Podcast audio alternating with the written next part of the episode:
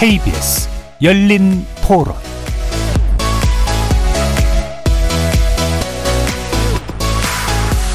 안녕하십니까. KBS 열린 토론 정준희입니다. 일본에서 이제 사주 하는 게 먼저니까 그거를 안 한 상태로 금전적으로만 보상하는 거는 방법 자체가 틀린 것 같아요. 돈 때문에 그런 거 아니잖아요. 그거를 겪은 사람들이 내 가족이라며 친인척이라고 하면 그걸 받아들일 수 있냐고요. 원하는 게 그런 거잖아요. 일본이 인정하고 사죄를 하는 거. 거기에 목적이 있는데 바뀐 것 같아가지고 저는 그냥 정부 입장에서 좀 더 강경하게 대응을 해야 된다고 생각을 하고 일본과의 뭐 관계에 있어서 뭐 경제적인 타격이나 이런 거 문제도 당연히 있겠지만 그래도 역사적인 이런 문제를 해결하지 않으면 장기적으로도 발전이 힘들 것 같아가지고 입장 표명을 분명히 하고 해결을 해 나가는 게 더 좋다고 생각해요. 정부에서도 좀 강한 목소리 낼 때는 내고 주권 주고 해야 되는 게 아닐까. 우리나라 기업을 먼저 참여시킨다는 것 자체도 어려운 설정인 것 같기도 하고 지금 뭐 배상 문제나 사과 문제를 빨리 종결해야 될 이유는 없잖아요. 정확한 방법을 찾아가는 것이 좋지 급하게 끝낼 이유는 없다고 봅니다. 단순히 배상을 받기 위해서 지금 급하게 뭔가 문제를 해결하려고 하지 말고 매듭 지으려고 하지 말고 이거는 그냥 무조건 시간 들여서 같이 풀어가야 할 문제인 것 같아요. 거리에서 만나본 시민들의 목소리 어떻게 들으셨습니까? 일제 강제징용 배상 문제는 한일 관계 최대 난제 중에 하나인 것 같습니다. 실제로 지난 2018년 우리 대법원이 일본 전범 기업으로 하여금 배상금을 지급하라고 최종 판결했지만 그 이후로 4년 이상 진척이 없는 상황인데요. 정부는 이 문제를 조속히 해결해서 경제 분야를 비롯한 민간 교류 확대를 꾀하겠다는 입장입니다. 외교부의 의견 수렴 결과를 토대로 국내 기업으로부터 받은 자금을 조달받은 일제 강제동원 피해자 지원재단이 배상금을 변제하는 방안을 제시했는데 전범 기업의 사과와 배상 참여 등이 반영되지 않았다면서 피해자 측이 반발하고 있어서 진통이 계속될 듯합니다. 잠시 후에 세 분의 전문가와 함께 진지하게 논의해보는 시간 갖도록 하겠습니다. KBS 열린 토론 지금부터 출발합니다. 살아 있습니다. 토론이 살아 있습니다. 살아있는 토론, KBS 열린 토론. 토론은 라디오가 진짜입니다. 진짜 토론, KBS 열린 토론.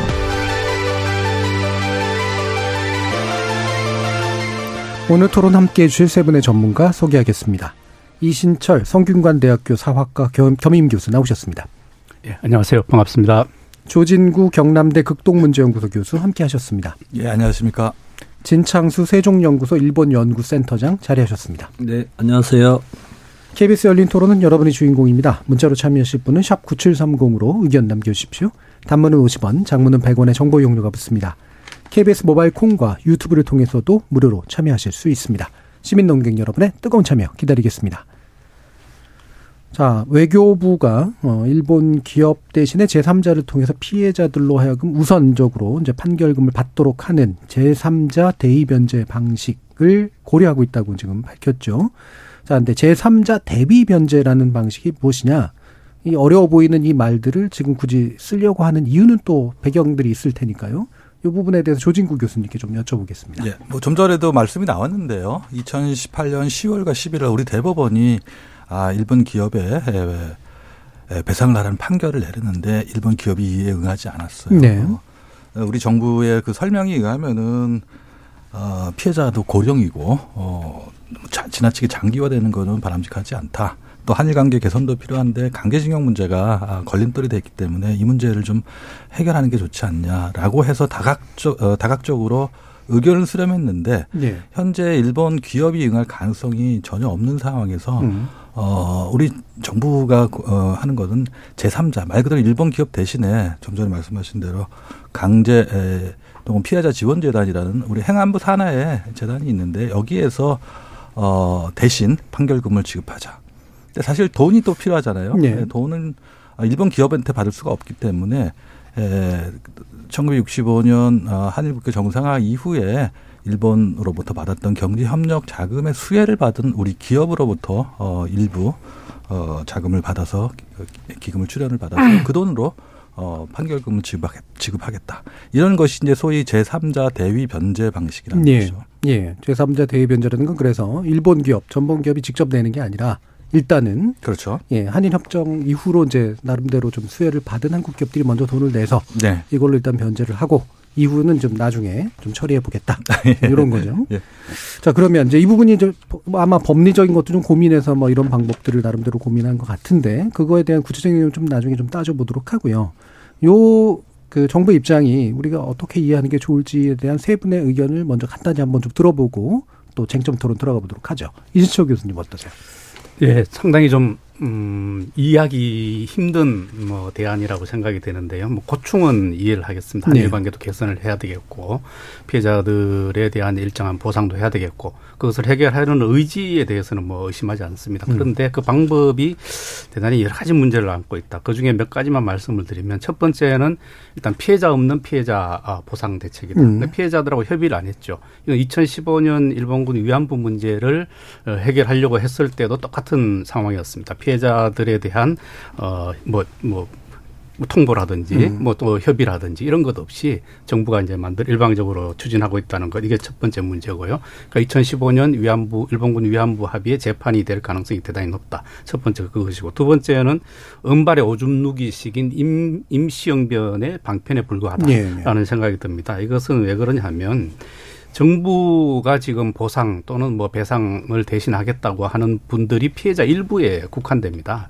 그 전체 지금 강기동원 피해자로 인정 국가가 인정한 분이 21만 명이 넘습니다. 예. 근데 그분들에 대한 대책을 같이 가지고 있느냐 전혀 아니거든요.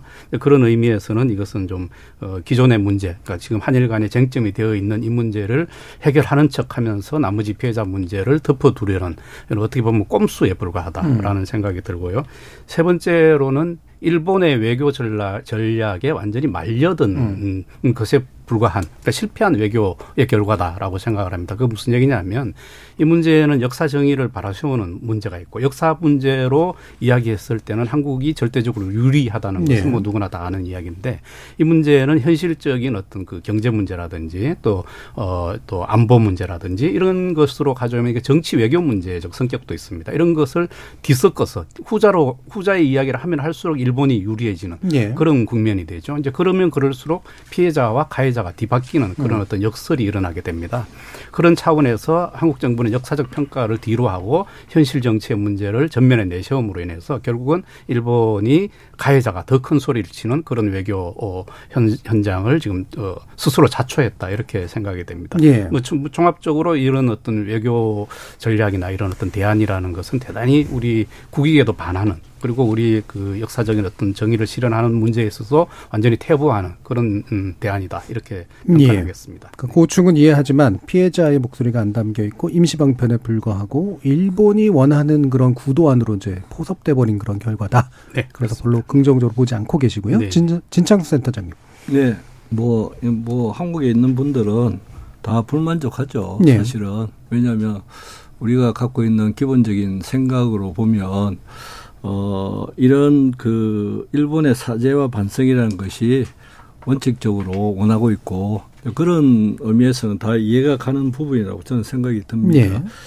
어, 그러나 현실은 어떤 의미에서는 어, 한일 관계를 좀 더 넓게 보고 국익을 좀 더 광범위하게 생각하면 이제 이런 이제 앞으로 해법이 나올 수밖에 없는 안타까운 현실이 있다는 것을 예. 일단 인정해야 된다 이렇게 생각이 들고 그런 의미에서 정부는 아까도 두 분도 말씀하셨지만은 한일 관계에 대한 의지가 어, 개선에 대한 의지가 어느 정부보다 더 높다. 네. 이, 이것을 생각할 수 있고 네, 그런 의미에서 또 다른 점은 어, 이전의 정부는 대체적으로 밀실 타협을 통해서 한일 관계의 그 과거사 문제를 타결하는 경우가 많았는데 이번 정부는 그나마 어, 민간 협의회라는 것을 통해서 제도적이고 투명한 절차를 만들려고 노력했다. 예. 그리고 우리가 알고 있는 요번에 결론도 사실은 민간 협의회를 통해서 전문가들의 입을 통해서 다,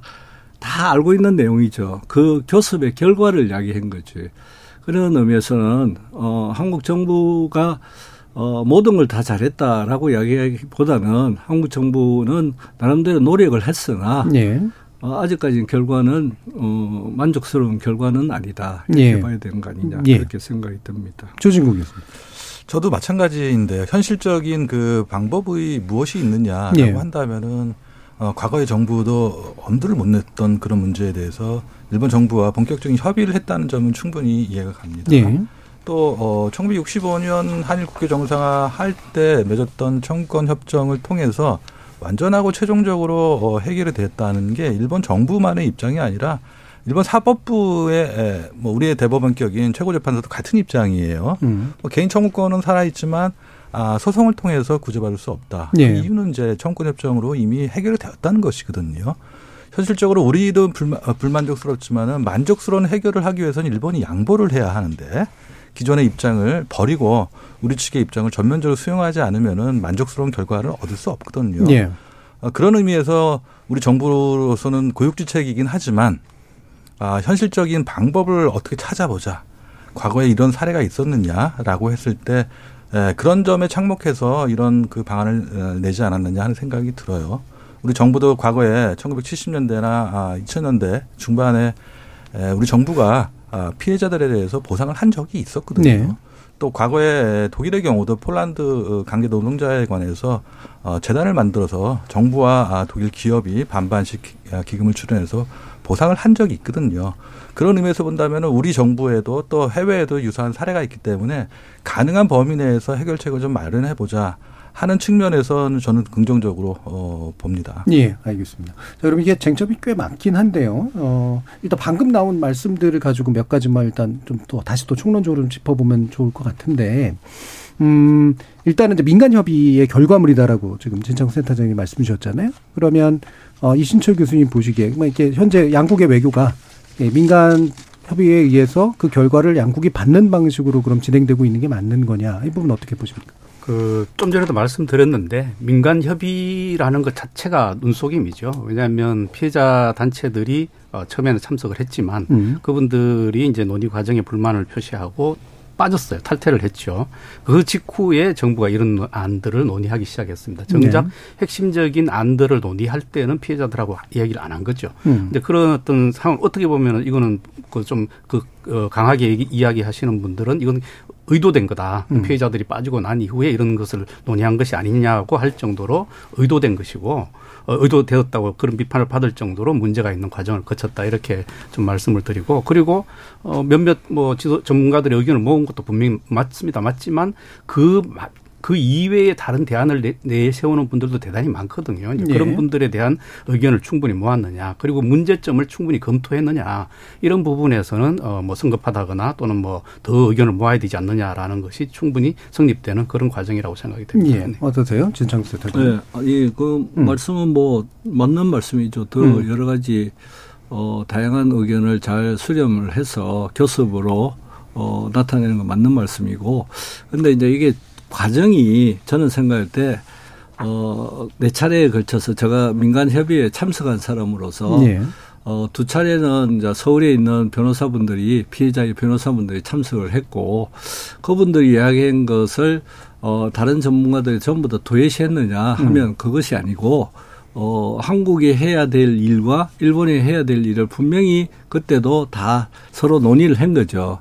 그러니까 어, 피해자의 변호사에 있는 분들은 어, 두 가지를 말씀을 하셨죠. 사죄와 반성이 우선이다. 그 이야기를 하셨고, 그 다음에 두 번째로서는 피고기업도 만약 이런 것을 한다면, 어, 피고기업도 돈을 내야 되지 않느냐. 예. 그런 이야기죠. 그 왜냐하면 기본적으로 사법부의 판단에 따라서 현금화 조치가 어, 진행이 되고 있는 상황에서 어, 피해자들도 어, 그것이 진행되는 것이 원치 않은 분들도 있는 거죠. 그런 이제 그런 의미에서 다섯 가지 해결책을 냈는데 한국 정부가 해야 될 세 가지 세 가지라는 건 재단을 통해서 돈을 내고 그리고 기업이 돈을 내고 어 그것의 하나의 방법으로서 병존적 채무 인수를 하자 이렇게 이야기를 한 네. 거죠.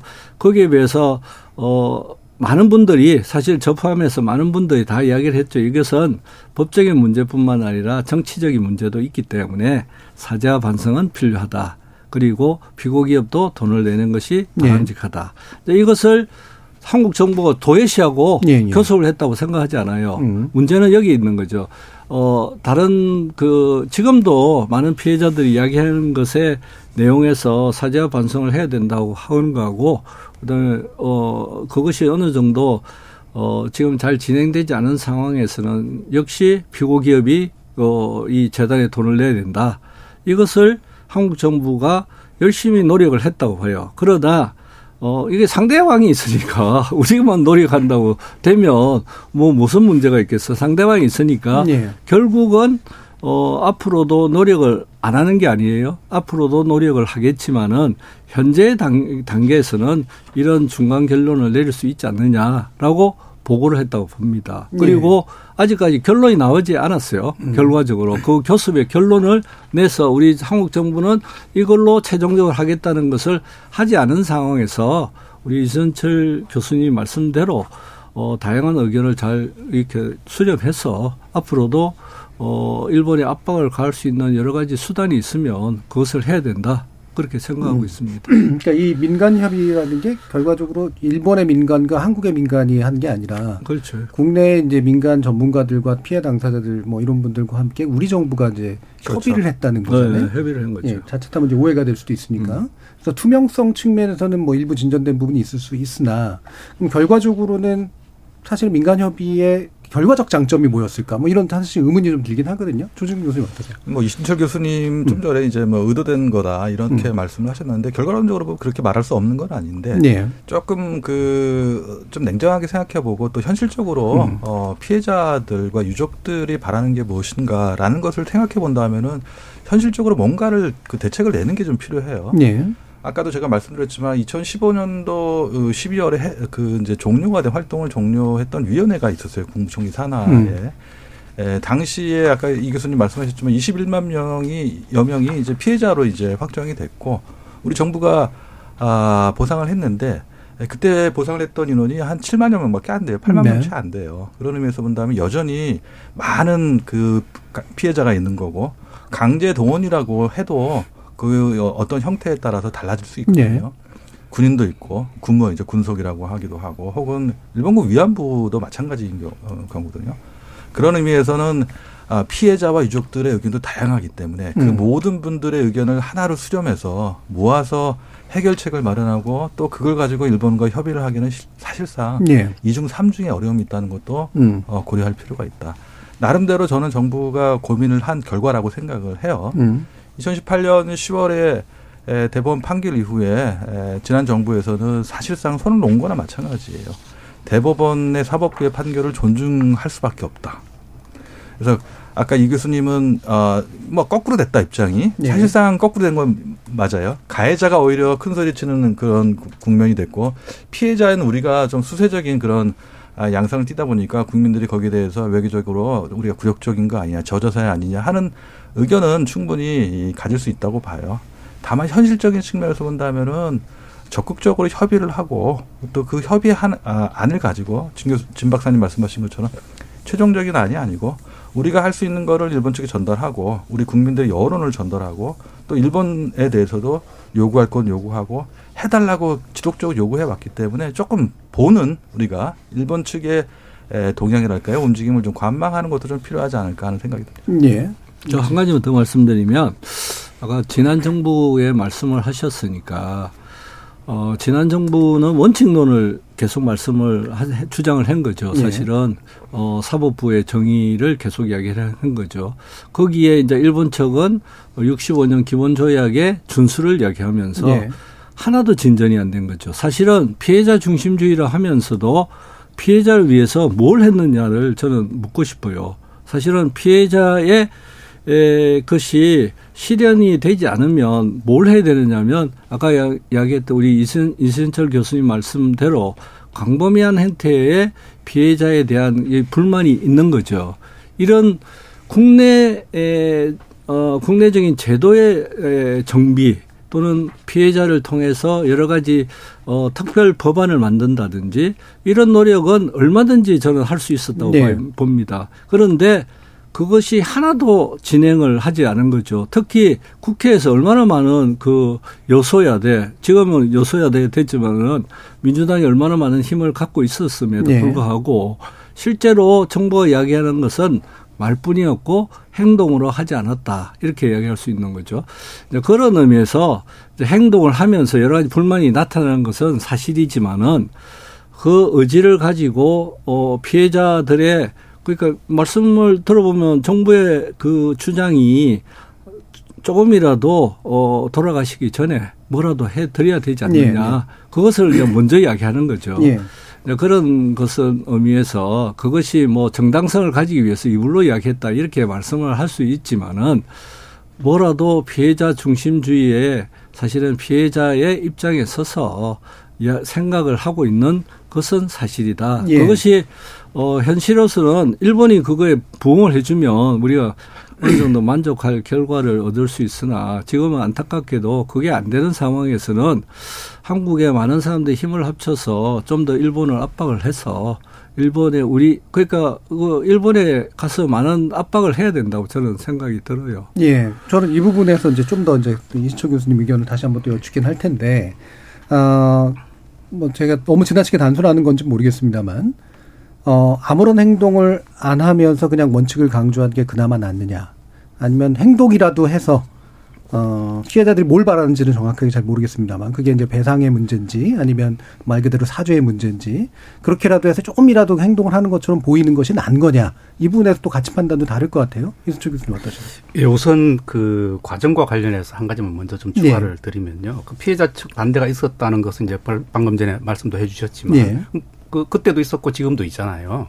근데 그런 반대가 있음에도 불구하고 정부는 정부 반대로 밀어붙였죠. 그게 지금 현실의 결과입니다. 그리고 공청회 때 이제 정부 측에서 한일 협상의 결과를 보고할 때 그럼 어떻게 얘기했어야 되느냐 하면 피의자 측은 여전히 사죄와 보상을 요구, 사죄와 어, 또 이 배상을 요구하고 있다. 예. 아, 우리가 그게, 그것에 한국 정부가 물러설 수 없다라는 입장을 충분히 전달했어야죠. 그러면 우리는 이렇게 전달했는데 일본 측이 안 받아들인다. 그래서 우리는 앞으로 그것을 계속 요구해 나갈 것이다. 이게 만약에 지금 방- 방금 말씀하신 대로 어, 이 진창수 선생님 말씀하신 대로 그게 성립이 되려면 예. 그런 과정을 보고를 했어야 된다 이거죠. 그런데 지금은 그게 아니고 자신들이 생각하고 있는 제3자 변제법을 그 방법을 여전히 밀고 있고 음. 그것을 이번 협상 과정에서도 또 얘기했다고 어, 알려져 있고 예. 이제 그런 과정이 문제라는 거죠. 그래서 피해자들의 의견은 계속 무시당할 것이고 지금 앞으로도 지금 지금 이렇게 반대 목소리가 큼에도 불구하고 여전히 정부는 그 안대로 밀어붙일 것이 대단히 우려스럽다. 이걸 먼저 말씀을 예, 예. 드리고요. 그러면은 진정한 의견 수렴이 아니고 피해자 얘기도 안 듣는 음. 거 아니냐 이런 말씀을 드리는 거고 두 번째로는 지난 정부가 원칙은 내세웠지만 아무것도 안 했다라고 얘기하셨죠. 근데 그 부분과 관련해서 맞, 맞는 말씀이라고 생각합니다. 저도 답답합니다. 그건 예. 정부가 쉽게 해결할 뭐 쉽게라는 건 어, 어렵지만 그 그렇게 얘기하기는 힘들지만 정부가 보상해 줬으면 돼요. 그 지금 정부도 마찬가지로 일본의 책임은 그대로 두고 음. 보상하겠다 이러면 끝나는 문제예요, 사실은. 예. 근데 그 재원이 얼마냐 이런 부분에 대해서 대단히 불명확한 이야기를 하고 있는 거죠. 지금 예를 들면 어 강제동원 피해자 지원 재단을 통해서 모금하겠다는 돈이 40억이에요. 근데 그 40억은 지금 지금 대법원 판결에서 승소한 또는 뭐 거기에 기- 소송을 했던 14명 또는 15명에 대한 그 금액에 불과합니다. 그럼 그분들만 지금 변제하겠다는 예. 거거든요.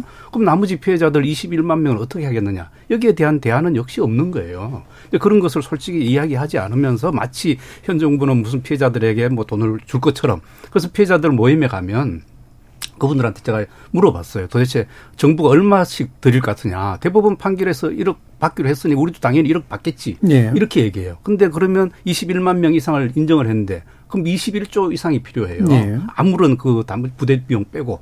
그럼 최소 뭐 25조, 30조의 돈이 필요한데 그게 국민적 합의를 얻을 수 있는 특별법으로 해결이 된다고요? 저는 말도 안 되는 이야기라고 생각합니다. 예. 이것은 꼼수를 지나서 사기에 가까운 거죠. 그 피해자들을 먼저 설득시키고 얼마 정도 보상하겠다라는 이야기를 먼저 하면 저는 뭐 또 논의해 볼 수 있다고 생각이 예. 됩니다. 물론 그렇게 하더라도 일본의 책임은 별개의 문제예요. 그건 음. 놔두면 돼요. 우리가 그런 피해자를 보상할 수 있는 능력이 된다면 예. 우리 정부가 하면 되죠. 특별법 세워서. 그걸 누가 반대합니까? 모두가 찬성하죠. 근데 그 지금 흘러가는 꼴은 그게 아니다.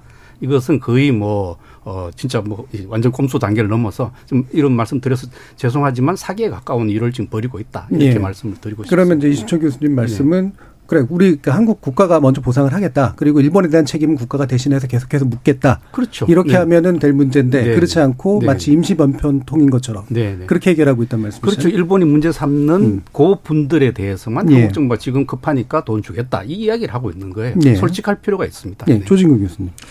예, 그 저도 뭐 충분히 이 교수님 말씀에 예, 이해가 가요. 그리고 지난 그 1월 12일 날 아, 공개 토론에서 어, 외교부의 아태국장 말고 이제 심규선 아, 강제동원 피해재단, 아, 피해자 지원재단 예. 사장님도 말씀 나오셔가지고 말씀을 하셨어요. 근데 그때 나온 얘기가 그러니까 40억 정도의 포스코가 출연하기로 했던 40억을 가지고 일단 아, 확정 판결을 받은 어, 피해자분들께 지급을 하고 음. 다른 이제 수혜 기업도 있는데 에, 동등한 에, 액수를 좀 어, 기금을 좀 어, 아, 모아서 예. 어, 오로지 이, 이 돈은 어, 현행 피해자와 유족들을 위해서 사용하겠다 이런 말씀도 했거든요. 음. 그러니까 사실상 누구를 어떻게 하겠다.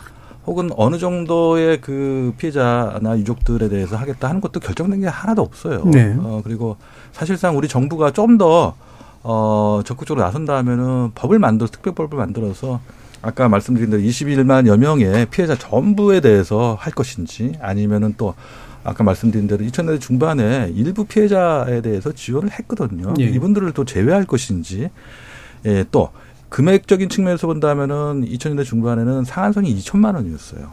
그런데 에, 일본군 위안부 피해자의 경우는 어, 한일 합의에 의해서 생존 피해자는 1억, 그다음에 유족들에게 2천만 원 이런 것도 있었거든요. 네. 과거에 90년 중반에 또 어, 아시아 여성 기금이라는 것이 일본에 나왔을 때 우리 정부가 또 그게 준하는 또 금액을 또 드린 적도 있어요. 음. 또 현재 피해자들에 관해서도 어, 정부뿐만 아니라 아, 지방자치단체에서도 지원을 하고 있거든요. 이런 측면에서 본다면 금액이 차이가 너무 많아요. 음. 어, 이런 금액의 차이에서 합의를 이룰 수 있느냐 하는 것도 문제이고, 네. 그 또 하나는 이제 다른 국가 여러 가지 사건이 있었는데 왜 이분들에 대해서만 이렇게 해야 하냐 예. 다른 그 어, 사건에 관련된 분들이 또 문제 제기를 할 수 있거든요. 충분히 여러 가지 고충이 있을 거라는 생각이 음. 들어요. 그래서 어느 것이 현실적이냐 아, 현실이지 않냐, 어느 것이 피해자를 위한 것이냐 아니냐를 단정적으로 말하기는 좀 어렵다는 생각이 듭니다. 네, 저는. 네, 저는 뭐 아니 우리 이순철 선생님 말을 반박하는 게 아니에요. 예. 왜냐하면 어 저는 우리의 생각이 사실은 많은 분들이 공유하고 있는 생각이기도 하죠. 예. 그런데 문제, 문제는 21만 명에 대해서도 보상을 해야 된다라고 했을 때 그 21만 명이 사실은 우리 전 국민이 어 식민지 시대에 많은 그 정신적 피해를 받은 거죠, 사실은. 네. 그렇기 때문에 아까 우리 조진구 교수님 말씀대로 첫 번째는 형평성의 문제가 항상 대두되고 있습니다. 그러니까 징용공에 대한 어 강제 동원 피해자들에 예. 대한 어 입법을 하거나 또는 그분들에 대한 보상을 할 때도 항상 어 형평성의 문제 뭐 민주화 운동을 하신 분들, 다른 국가에서 여러 가지 희생을 당하신 분들, 이제 이런 분들하고 형평성의 문제가 항상 대두되기 때문에 사실은 왜 특별법을 만들어서 이 문제를 해결하고자 하느냐면 범위를 확정을 해야 된다 네, 이렇게 네. 보는 거죠. 그러니까 어 대법원 판결을 받은 사람 받은 분들은 사실은 권리가 있는 거죠. 나름대로 사법적인 그런 투쟁을 통해서 본인들이 그것에 에, 나름대로 증명을 받았기 때문에 그분들은 우선적으로 해드리지만은 나머지 일제 시대에 피해를 받은 분들이 너무나 한국 사회에 많은 거죠. 그렇기 때문에 그분들을 어떻게 어떤 범위에서 음. 할 것이냐. 그러니까 그분들 다 이렇게 돈을 들인 게 불가능하다면 역시 어 후속 작업을 통해서 이런 문제가 재발되지 않도록 여러 가지 에, 추후 사업을 하는 하든지 다양한 방법이 있을 네. 거라고 봐요. 그렇기 때문에 어 현재 정부가 아무 생각이 없다. 저는 그렇게는 생각하지 않습니다. 왜냐하면 민간 협의회에서 우리 차관님 이야기를 들어보거나 정부의 관계자들 이야기를 들어보면 먼저 1단계가 있고 1단계는 현금화 조치 15분이죠. 15분 대법원 판결이 15분. 네. 그다음에 1000명. 어, 현재 그 사법 중에 계류 중인 1000명. 그다음에 그 이후에 또 많은 그 강제 동원 피해자들 분들 1, 2, 3단계가 있기 때문에 예. 이걸 이번 단계에서 그냥 끝내고 그러니까 사, 40억이라는 것은 사실은 제 1단계에 해당하는 돈이라고 예, 예. 볼수 있고 2단계 되면 좀 더 많은 그 일본 기업 포함해서 어, 한국 기업들이 돈을 내기 때문에 그건 2단계에 해당하는 거고 예. 또 3단계를 되면 이것은 이제 국회가 여야가 합의해서 이 문제를 어떻게 할 것이냐를 논의를 해야 되는 거죠. 예. 그렇게 되면 사실은 어, 점차적으로 문제를 해결하겠다는 생각이 있다고 저는 생각이 들어요. 예, 그 부분은 뭐 이제 실제로 그렇게 갈지 안 갈지 뭐 이 부분도 좀 있기도 하고, 음. 예, 물론 이제 해석을 해주신 거기도 하고요. 그래서 뒤에서 특별법 관련된 논의하면서 한 번 더 좀 다뤄보도록 하고요. 일부 마치기 전에 이 부분은 좀 한 번 더 얘기를 했으면 좋겠는데 쟁점에서요. 어, 이게 이제 피해자의 요구가 사실은 단일하지 않다. 이제 이게 이제 조진구 교수님이 아까 좀 말씀 주신 거고. 물론 우리가 알기로는 이제 사죄가 더 중요한 문제다라고 이제 말하시, 말씀하시는 분들의 목소리가 더 중요하게 느껴지긴 합니다만. 그래서 피해자의 목소리라고 하는 것이 어떤 것이냐. 그러니까 요구라는 게.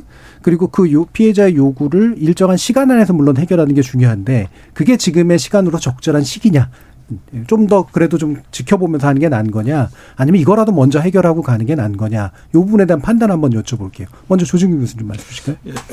그 1월 10일 날그 공개 토론회에서 아태 국장 말씀하신 것 중에서 피해자가 15명의 그 확정된 그 피해자 가운데 예, 생존자가 3명밖에 없다라고 예. 했어요. 만약에 생존자 세 분이 사라진 사망하시는 그런 상황에서 이 문제를 하는 데 있어 어떤 의미가 있을까 하는 음. 것도 한번 생각해 볼 필요가 있다 예. 하는 생각이 들어요.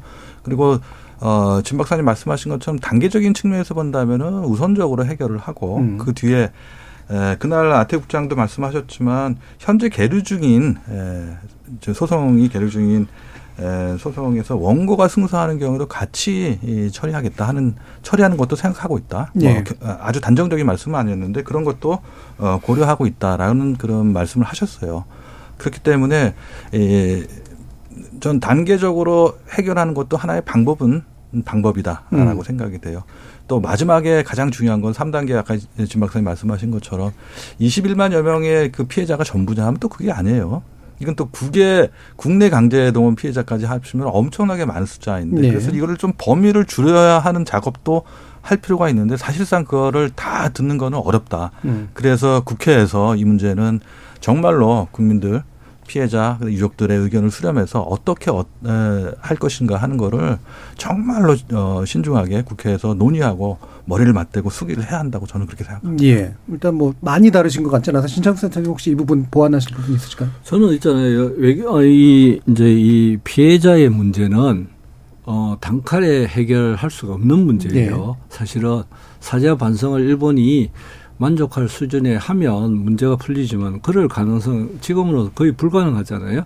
그러면 결국은 국내 대책이 될 수밖에 없는 거다. 이렇게 네. 봅니다. 그러면 국내 대책은 아까도 이야기했지만 이게 한꺼번에 문제를 해결할 수 없는 지금 여야의 정치 진영이 있기 때문에 어, 일단 정부가 하는 것을 통해서 기업들이 일단 돈을 내고 그러고 나서 만약에 어느 정도 잘 합의가 된다면 역시 정부가 마지막으로 돈을 내는 형태로 나아가야 된다. 그게 이제 특별법이고 그런 것을 어, 현재에 있어서는 그렇게 하자고 이야기해도 아니, 야척도 안 하고 저 여척도 안 해요.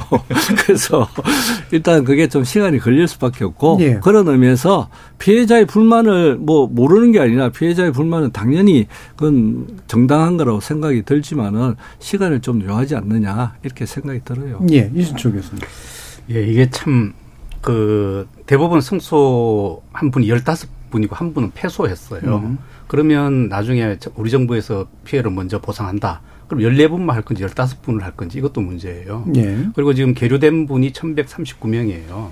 이분들이 이기면 정부에서는 그분들도 보상을 고려해 볼 수 있다. 지금 현재, 현재 입장이 그겁니다. 예. 그다 해준다는 것도 아니에요. 음. 이기는 사람만.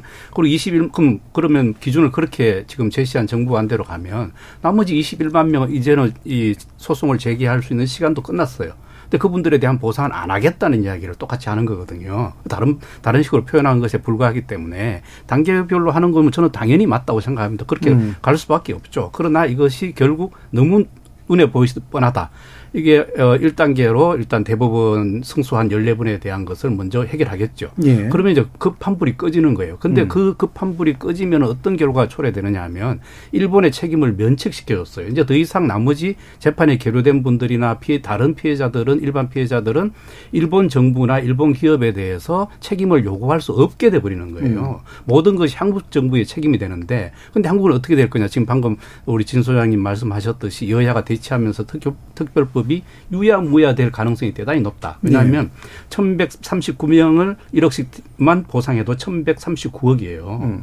근데 그런 자금을 여야가 합의해서 만들고 또 21만 명에 대한 걸 만들고 또 국내 동원 합쳐서 또 40만 명, 50만 명에 대한 대책을 만든다? 이것은 불가능해서 결국은 특별법이 안 될 가능성이 대단히 크기 때문에 예. 그런 것을 어, 미래에 대한 전망도 해보지 않고 단계 첫 단계만 해결하자. 근데 그러면 책임을 물을 때도 없어지고 그럼 한국 정부 다 책임을 져야 되는데 그게 어, 불가능한 일인가. 그래서 첫 단추를 잘못 끼면 나머지 뒤에가 다 안 된다는 말씀을 드리고 제가 싶습니다. 한 가지만 더 말씀드리면 어, 생각은 비슷한데 그 방법론이 좀 다른 거라고 저는 생각이 드는데 예.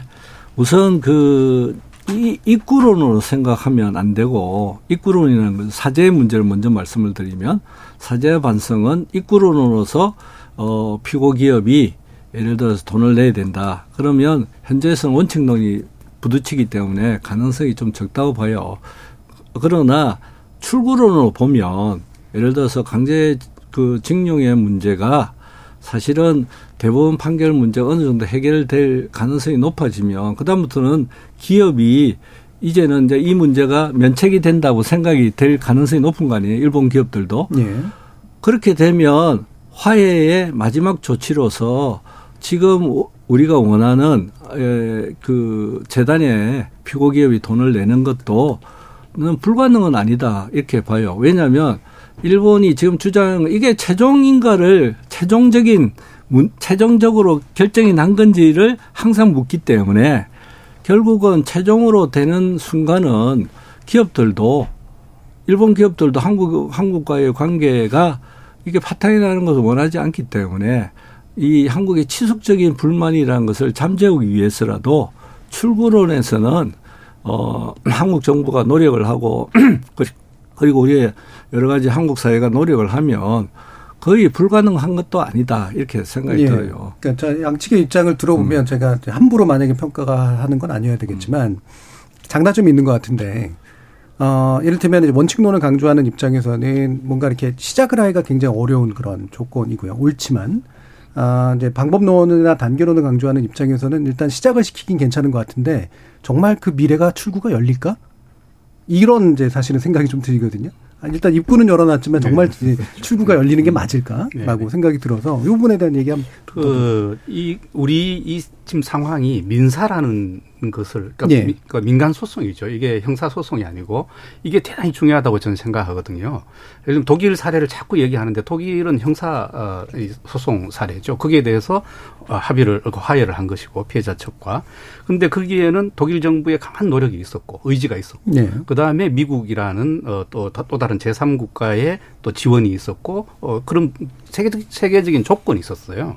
근데 이 문제는 그런 조건이 없습니다. 한국 음. 정부가 일단 일본의 입장을 존중하는 입장을 가지고 있고 네. 미국은 오히려 일본 측의 입장에 가까운 상황이고 음. 그리고 이것은 민사 민사라는 점을 제가 왜 또 말씀을 드리는가 하면 이 운동을 30년 이상씩 해온 사람들이 맺은 결과예요. 대법원 판결이라는 음. 것이. 근데 정부는 그것의 집행을 머뭇, 머뭇하면서 집행을 못하게 하고 있는 거예요. 예. 그것이 완전히 다른 경우이기 때문에 이게 일본 기업이 화해를 해서 돈을 내고 뭘 한다? 압력이 없는데 왜 하죠? 음. 책임도 없- 책임도 면해줬는데 왜 하죠? 저는 단첫 단추가 거꾸로 됐다. 거기에서 그것이 안, 안 된다면 일본의 태도 변화가 없다면 일단 포기해도 되죠. 예. 한국 정부 입장에서 할 수 있는 것 그것을 보상을 하면 돼요.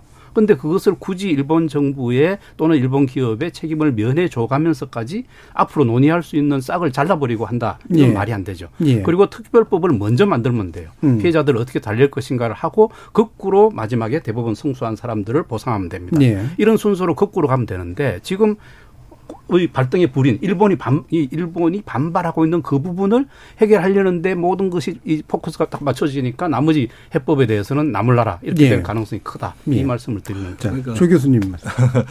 그 이신수 교수님의 말씀 충분히 그 공감을 해요. 근데 문제는 그렇게 거꾸로 갔을 때 과연 시간이 얼마나 소요될 것이냐 하는 그런 문제가 아, 역으로 있을 수가 있어요.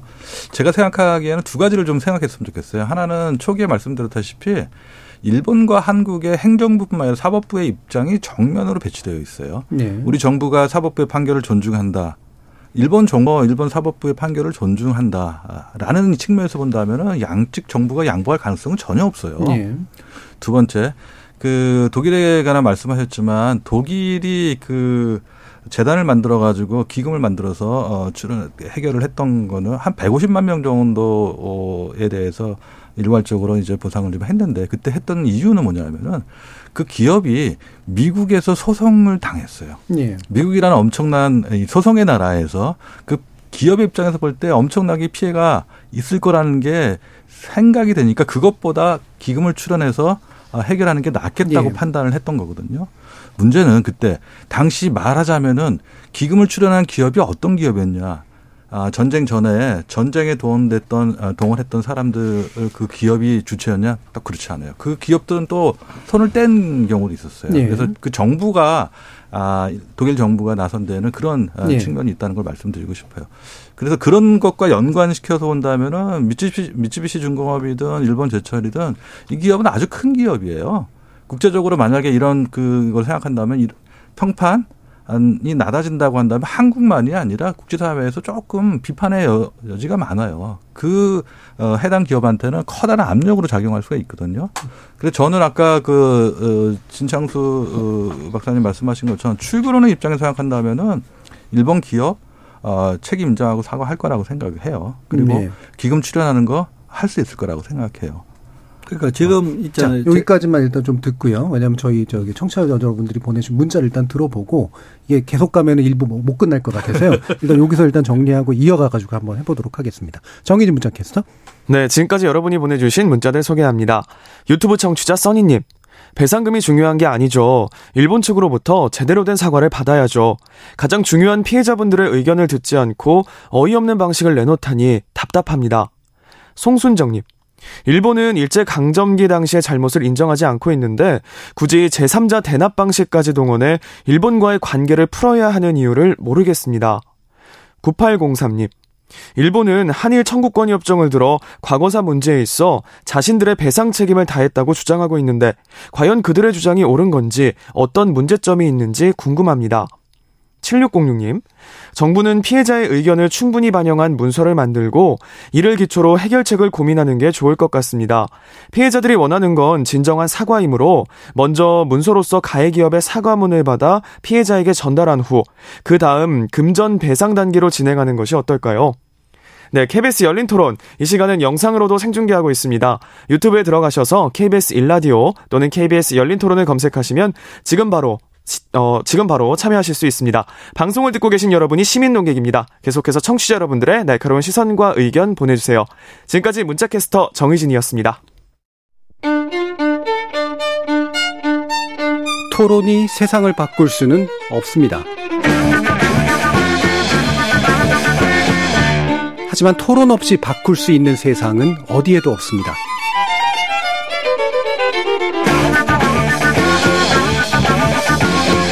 세상의 선한 변화를 갈망하는 당신.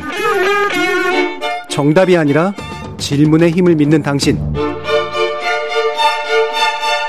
우리 KBS 열린 토론에서 만납시다.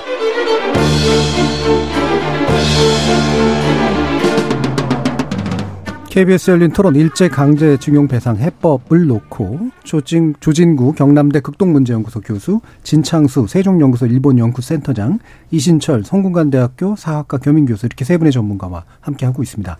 예, 일부 마무리 지점에서 어, 지금 이제 피해자들이 바라는 것들을 해결하려면 순서가 원래 특별법부터서 한국이 국가적인 어떤 책임들을 가지고 먼저 나가면서 그걸 가지고 일본과 계속적으로 끝까지 책임을 묻는 방식이 돼야 된다라는 입장에 대해서 조진규 교수님이나 진창 센터장님은 지금 일단 이 문제를 해결하는 쪽으로 방향을 틀어놓고 가다 보면 이제 출구 쪽에서 결국은 일본 기업이 사과라든가 이런 것들까지 하면서 어, 일정한 금전적인 배상에 대한 참여까지도 할 수 있을 거다라는 기대까지 얘기가 나왔는데요. 아까 진 센터장님이 뭔가 더 첨언하실 부분이 네. 있었던 것 같습니다. 아마 우리 시청자분들도 그렇고 여기 있는 뭐 우리 분들도 그러는데 어, 한 가지 잊어버린 게 있어요. 일단 그게 현금화 조치라는 것이 진행을 하면 결과적으로는 한일 관계 여러 가지 문제에서 파탄을 일으키고 그게 더 코스트를 가져온다. 이게 이제 전제 조건에서 이걸 우선은 해결하고 예. 그러면서 이, 이 여러 가지 강제징용 문제도 장기적으로 생각해 보자. 이게 취지에서 시작하고 있는 거죠. 네. 한국 정부는 그런데 에, 원칙론을 말씀하시는 분들은 어, 그렇게 하면 안 된다는 거 아니겠어요. 그런데 문제는 원칙론을 5년간 우리가 해왔다는 거예요. 사실은. 그러니까 그 경험이 있는 상황에서 지금 시작을 하고 있다. 만약에 문재인 정부 초기였다고 한다면 이런 이야기도 할 필요가 없죠. 왜냐하면 네. 그것을 해보지도 않았었기 때문에 음. 원칙론을 그렇다고 해서 지금의 정부가 제가 앞으로도 정부가 마찬가지일 거라고 생각하는데 원칙론을 포기하지는 않아요. 음. 근데 교섭을 하고 있는 것은 사실이고 그런 의미에서 현재까지의 원칙론 대 원칙론은 결과적으로 아무런 진전을 가져오지 못했다. 이제 그러면서 어 현재 그렇기 때문에 그것을 약간 방향을 틀어서 방법론을 다르게 해야 된다 이렇게 생각이 들고 그와 동시에 이번 정부도 좀 더 우리 이진철 교수님 말씀대로 어, 국내 대책에 대해서 예. 좀더 신경을 써야 되겠다. 저는 그렇게 생각하고 있습니다. 예. 자, 국내 대책이라고 말씀하시는 부분은 이제 그럼 어, 구체적으로 어떤 것일까도 한번 얘기를 해보도록 하죠. 조진, 조진 교수님 어떤 부분? 어, 국내 대책이라고 한다면 결국 이제 그 특별법을 제정하는 그런 예. 문제이거든요. 근데 2015년 12월까지 활동했던 그 총리실 산하에 위원회가 없어졌다. 그 이후에 우리 정, 아, 정부나 아, 정치권에서는 아무런 아, 아, 뭐선 놓고 이제 방관했다는 얘기밖에 안 되거든요. 예. 2018년 10월 달에 그 대법원이 확정됐지만 사실상 거슬러 올라가면 2012년 5월 달에 대법원에서 판결을 내렸어요. 음. 그것이 최종적으로 그, 아, 판결에 대해서 일본 기업이 예, 예, 수긍하지 못하고 이의를 제기하면서 어, 이제까지 왔던 거거든요. 예. 그런 의미에서 보면 앞으로도 계속될 가능성이 음. 높아요. 결국은 예, 일본에 의한 식민지 지배가 합법이었냐 불법이었냐 이 문제에 대한 타, 타협이 이루어지지 않느냐 합의가 이루어지지 않느냐 이건 아마 영원히 계속 갈 가능성이 있어요. 네. 그런 의미에서 아, 우리 국회에서 특별법을 제정해서 하는 데에도 조금 한계가 있을 거라는 생각이 들어요. 음. 전제는 일본의 합법이냐 불법이냐 인정하냐 아, 아니면 배상할 것이냐 말 것이냐 혹은 책임을 인정할 것이냐 말 것이냐를 떠나 가지고 우리 국가로서 할 수 하는 거를 하겠다고 하면은 좋지만 아까도 말씀 나왔지만 너무 광범위하고 또 다른 아, 문제들과의 형평성을 고려한다 하더라도 쉬운 문제는 아니다. 아마 정치권에서 어, 그런 논의를 아마 좀 회피했던 이유가 아마 그런 게 불편한 진실로 작용하지 않았나 생각이 들어요. 그래서 저는 어, 뭐 안타깝지만 일본이 현재로서 어, 우리의 입장을 수긍할 가능성이 전혀 없는 상태에서 음. 우리 정부가 할 수 있는 최선의 방책은 아니라 하더라도 뭐 차선이나 차차선 정도는 될 수 있다고 생각하고 그 뒤에 저는 어떤 형태로든지 간에 일본 기업이 기금을 출연하고 사과를 할 거라고 생각이 들어요. 이미 뭐 김대중 오부치 선언 혹은 2010년 8월 달에 간 나우토 성명도 있어요. 그래서 식민 지배라는 게 우리에 의해 반해서 이루어졌다. 아, 많은 그 피해, 고통을 준 거에 대해 통전한 사죄와 반성하겠다 하는 게 일본 정부의 에, 뭐 지금까지의 음, 뭐 공식적인 입장이라고 할까요? 그런 그 전제 위에서 본다면은 저는 충분히 일본 정부도 우리 정부가 하는 거에 따라서 우리 국민이 어떻게 받아들일 것이냐 하는 문제도 남아 있고 우리 국내에서 어, 어느 정도 콘센서스가 이루어질 것이냐 하는 그런 문제는 남아 있지만 일본 정도는 일본 정부도 그 범위 안에서 할 수 있다고 생각하고 어 일본 정부가 그렇게 한다면 일본 기업도 충분히 예, 유사한 방법으로 어 사죄 유감을 표명하고 또 어, 일정 정도의 기금은 아, 출연할 것으로 예. 어, 생각이 됩니다. 자, 이 부분은 이제 사실은 예상 내지 기대 영역이라 실제로 구현될지 아닐지는 좀 더 탄탄한 근거가 필요할 것 같긴 한데 그 부분은 최근에 일본 정부가 보여주고 있는 부분들에 대해서 좀 이따 한번 좀 논의를 해보도록 하고요. 그 앞에 국내 대책 부분에서 이제 특별법이 필요한데 어렵다라고 지금 말씀하신 거잖아요. 어, 첫 단지로 제대로 끼려면 이 부분부터 해결해야 된다라고 보시는 입장에서는 어떻게 가는 게 맞다고 보시는지 이시철 교수님. 그 특별법에 관한 논의는 그매 그 최근에 국회 때마다 있었습니다. 근데 예. 그것이 이제 제대로 논의가 안 되고 어, 상정이 안 되고 통과가 안 됐던 거죠. 근데 다양한 법들이 지금도 계류되어 있습니다. 지금 나와 있고 심의 중에 있는데 근데 그런 부분에 대해서 이때까지 관심을 안 돌리고 있었어요. 음. 근데 정부가 느닷없이 일본 면책을 얘기하면서 거기에서 올 비판을 고려를 해서 특별법을 들고 나왔어요. 예. 그러니까 여야가 특별법에 대해서 관심을 지금처럼 보인 적이 없다. 음. 물론 그 이전에 따지면 노무현 정부 때 어, 또는 박정희 대통령 때 했던 그게 있죠. 저기 저이 강제동원 피해자들을 배상하는 법안을 만들어서 위원회도 만들고 예. 배상을 했죠. 근데 그때는 재정 문제로 아까 21만 명 중에 7천 몇 명밖에 아 7만 몇 명밖에 예. 보상을 안 해준 거예요. 나머지는 그냥 당신은 피해자다라고 인정만 해주고 인정만. 아무것도 안 해줬습니다. 예. 그 특별법에서 제대로 했으면 됐을 문제이기도 하죠. 어, 기본적으로 얼마씩 배상을 한다 이렇게 갔으면 되는 문제인데 그걸 안 했던 것은 뭐 이 재정의 문제 또는 뭐 국가의 인식의 문제 이런 차이라고 생각이 됩니다. 그런데 지금 지금은 그런 특별법에 대한 필요성에 대해서 많은 사람들이 공감을 하고 있어요. 예. 그러면 지금은 예전- 예전하고 완전히 다르죠. 근데 시간이 많이 걸리기 때문에 그것을 나중에 하자 이런 것은 안될 수 있다는 걸 상정하는 것이기 때문에 저는 오히려 거꾸로 어, 특별법을 먼저 논의하는 것이 맞다라고 생각이 되고요. 그, 그리고 현금화 조치 우려하시는데 한일 관계 파탄 난다고 뭐 우려들을 많이 하십니다. 5년 해봤죠. 물론 해- 해봤는데 성과가 없다. 성과가 없어서 우리가 어떤 경제적 피해를 받았으며 어떤 어, 지금 현실적인 문제가 어, 눈앞에 대두하고 있는지 그걸 명확히 얘기를 해야죠. 저는 거의 없다고 봅니다. 경제적인 문제에서도 일본이 경제 제재를 했지만 그 부분에 대해서도 이미 어, 어, 큰 피해가 없다는 것이 오히려 일본이 피해를 봤다는 것이 확인되고 있고 그리고 미국 이 지금 반도체 뭐 칩4 얘기하면서 얘기하는 그런 부분에서도 한국의 영향을 이미 일본하고 대등하게 보고 있는 상황이다. 그러니까 경제적으로 그런 부분이 어떤 손해가 있을 것인가. 현금화 조치를 했다고 한번 가정해 보자고요. 그러면 일본 정부에서 지금 이자까지 합쳐서 40억 주면 끝납니다. 그럼 그 문제에 대해서 더 이상 문제 제기를 못 해요. 그러면 오히려 그게 더 빠른 해결책일 수 있습니다. 경제적인 문제가 끝나버렸다. 일본은 뭐 그다음 행보로 갈 수가 있죠. 근데 지금 그 현금하고 조치를 지금 안 하고 책임을 남겨두면 오히려 계속 협상에 어 우리가 유리한 입장에서 이야기할 수 있고 어 사과를 계속 종용할 수 있고 뭐 그렇게 나갈 수 있는 부분이죠. 그런 부분까지 어 이 마다해 가면서 안 할 필요가 없다. 국내적 조치는 일본의 책임이나 기업의 책임과 무관하게 진행하면 된다. 그것은 제가 오래전부터 주, 주장했던 바고 예. 지금도 유효하다. 저는 그렇게 생각합니다. 예. 그 결국 이제 피해 배상이나 그러니까 뭔가 이제 우리가 행- 정부가 행동을 해야 되는 이유가 크게 두 가지인데 하나는 어 생존하실 때 가능한 배상을 하도록 국가가 책임을 지는 그런 부분과 또한 가지가 이제 일본과의 관계 개선에 관련된 문제인데 굳이 두 가지를 놓고 보자면 배상은 이제 국가가 책임을 빨리 담, 감당하면 되는 문제인 거고 어, 그 다음에 일본과의 관계 개선 문제는 사실은 이걸 통해서 관계 개선을 굳이 일본이 원하는 방식으로 시도할 만큼 급한 문제가 아니다. 이렇게 네, 보시는 것 같아요. 네, 한 가지만 딱 보태면 그 국내적 책임을 다하는 것과 관련해서 일본군 위안부에 아주 좋은 사례가 있습니다. 예. 우리 특별법 만- 특별법 만들어서 일본 정부의 사과 없이 한국 정부가 보상했거든요. 예, 예. 아까 뭐 여러 사례를 얘기하셨지만 1억 최소 1억 이상을 들였고 그리고 매달 월 300만 원 정도의 어, 피해 보상금들을 각 다- 각각의 어떤 지방자치단체에서 네, 네. 받든지 정부에 주는 생활 뭐 잔정 자금을 받든지 이런 방식으로 지원을 받고 있어요. 근데 왜 강제 똑같은 강제동원 피해자들인 나머지 분들 더군다나 재판에서 대부분 최종 판결까지 이긴 분들한테 왜 안 해주는지 저는 이해가 안 되는 거예요. 예. 그거 특별법 한국에서 만들어서 하면 되죠.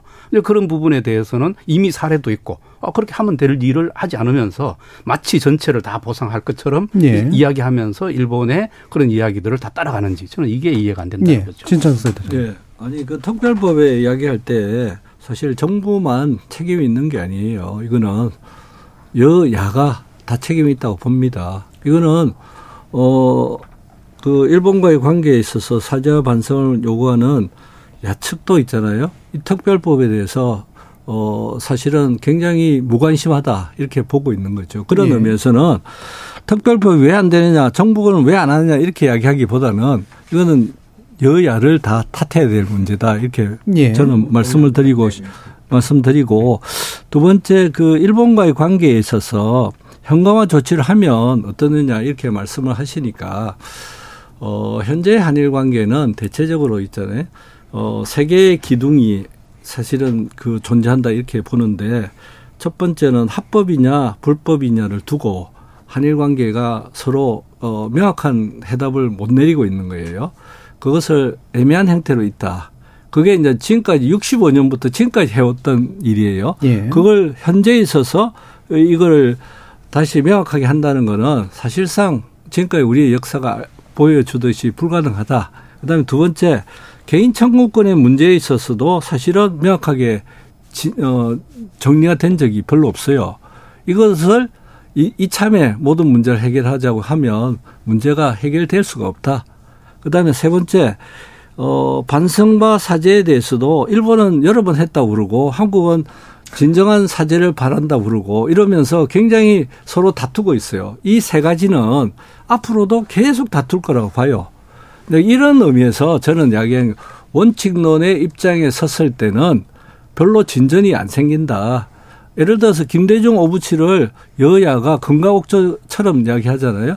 김대중 오부치만 하더라도 김 선언만 하더라도 1998년에 있었던 그 선언만 하더라도 그 당시에 얼마나 많은 사람들이 반대를 했어요. 정말로 많은 사람이 반대하고 그리고 이걸 하면 거의 뭐 일본의 문화 식민지가 된다고 많은 분들이 주장을 했어요.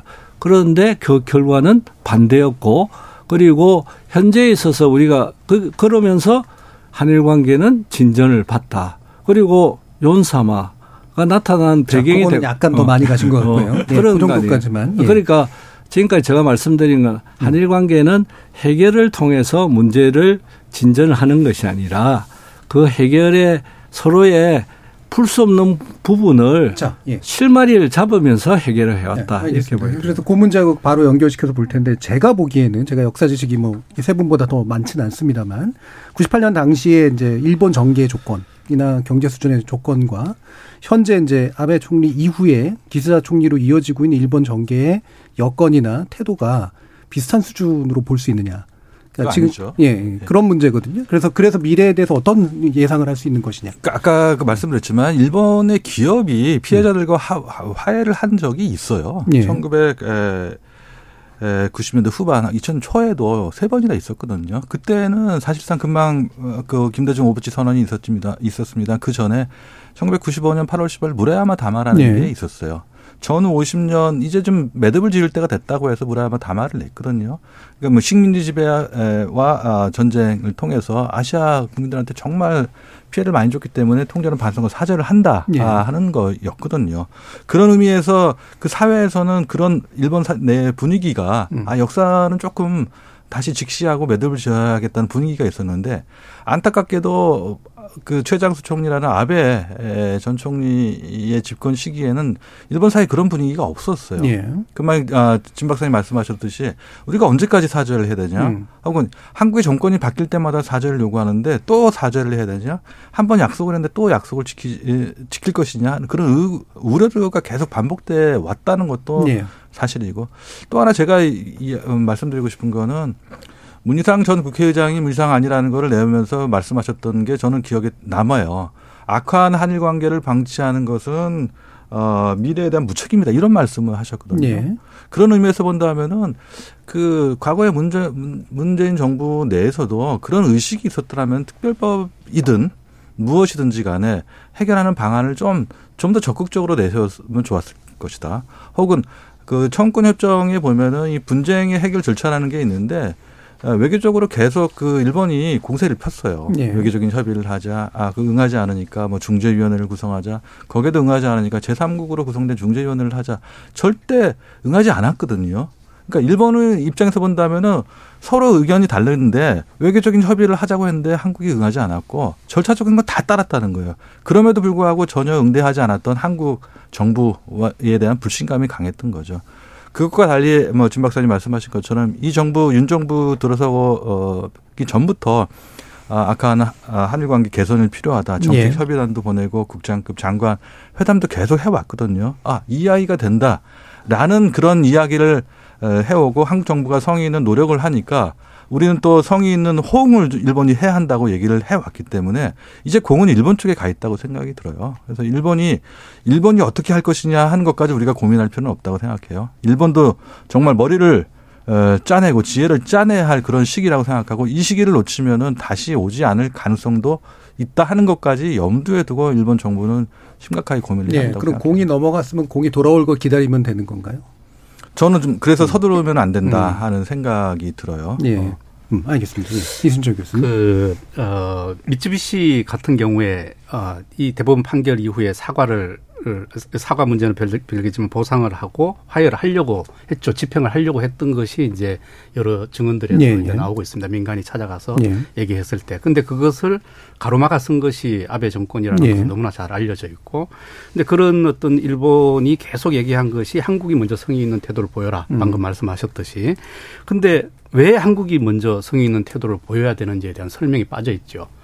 어, 이거는 한국이 정당하게 어떤 자신의 권리를 얘기하고 식민지에 대한 사과를 요구하는데 왜 아- 아베 정권 때 그러면은 무라야마 다마 정도의 사과만 했더라도 문제는 달라집니다. 근데 이 자세가 훨씬 더 후퇴해 있는데 왜 음. 지금 그런 그것까지도 면책을 왜 시켜줘야 되는지 저는 도저히 이해가 안 되고요. 그 만약에 일본 정권이 문제라면 기다리면 되죠. 다음 일본 정권이 언제나 뭐 기시다, 기시다 정권이 언제까지 갈 것도 아니고 예. 무라야마 다마 무라야마 어, 뭐 총리 시대라든지 또는 90년대 후반에 어떤 그런 2000년대 초반에 탈냉전 시기에 어떤 그런 부분이 나올 때도 있죠.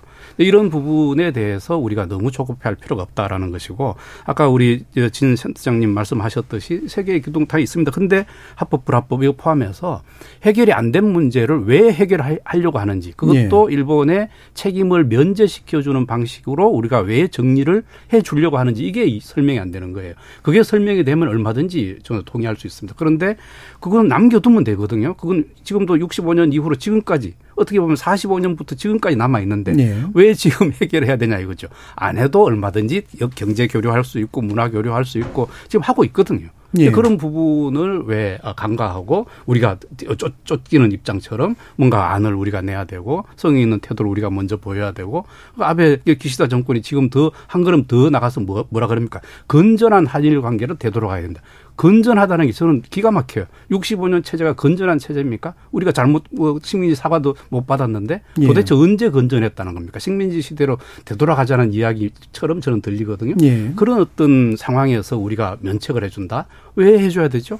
저는 예. 도저히 이해가 안 됩니다. 진짜로 네. 센터장님. 네. 한 가지 말씀드리면 면책하는 적은 없어요. 우리는 한국 정부가 그렇죠. 해- 해줘야 된다고 안을 내놓는 한국 거죠. 정부가 어느 정부든지 어, 일본을 면책하면서 사죄 반성하지 않아도 된다고 한 적은 아무도 없어요. 그리고 이번 정부도 어, 피해자들의 입장에 서서 어, 사죄와 반성을 해야 된다고 하고 그리고 피고 기업도 돈을 내야 된다고 이야기하고 있어요. 그러니까 너무 단순론으로 말씀하시면 어, 아니, 저는 지금, 지금 현실은 있는 안에 대해서 말씀드리는 아니. 그러니까 지금은 정부는 면제하는 거잖아요. 제가 뭐 정부를 대변하는 사람도 아니지만은 그냥 옆에서 보고 있으면 어느 정부도 똑같은 입장을 취할 것이다 이 말씀을 드리는 거고 그다음에 이, 이 문제를 해결하기 위해서 특별법을 해야 된다.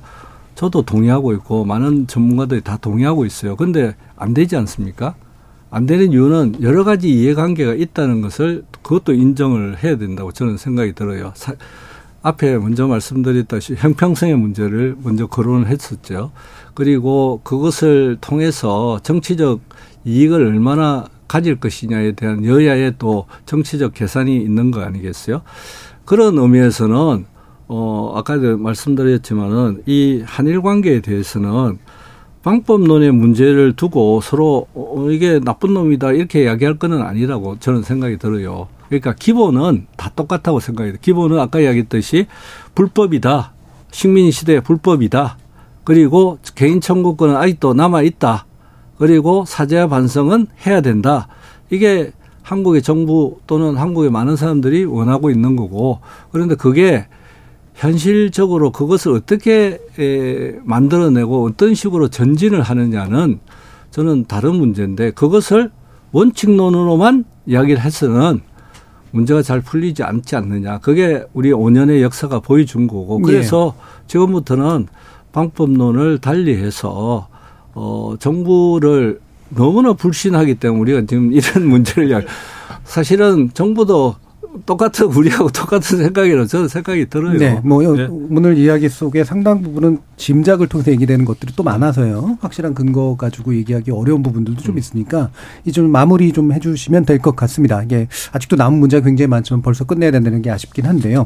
아 이제 구체적인 어떤 국내 대책 그리고 어 실질적인 협상 그리고 또 일본의 성의 있는 태도 이런 것들이 다 필요할 텐데 어떤 부분을 좀 강조하고 싶으신지 조진구 교수님부터 말씀 주실까요? 저는 일단 어, 가장 그 중요한 문제는 이 문제를 둘러싸고 저도 말씀드렸고 어, 지- 어, 진 박사님도 말씀을 하셨지만 식민지 지배가 할법이었냐 불법이었냐를 둘러싸고 근본적으로 어, 의견이 다르다는 거예요. 이거는 65년 국교 정상화 할 때도 마찬가지였고 그 이후도 마찬가지였다는 거를 말씀드리고 싶고요.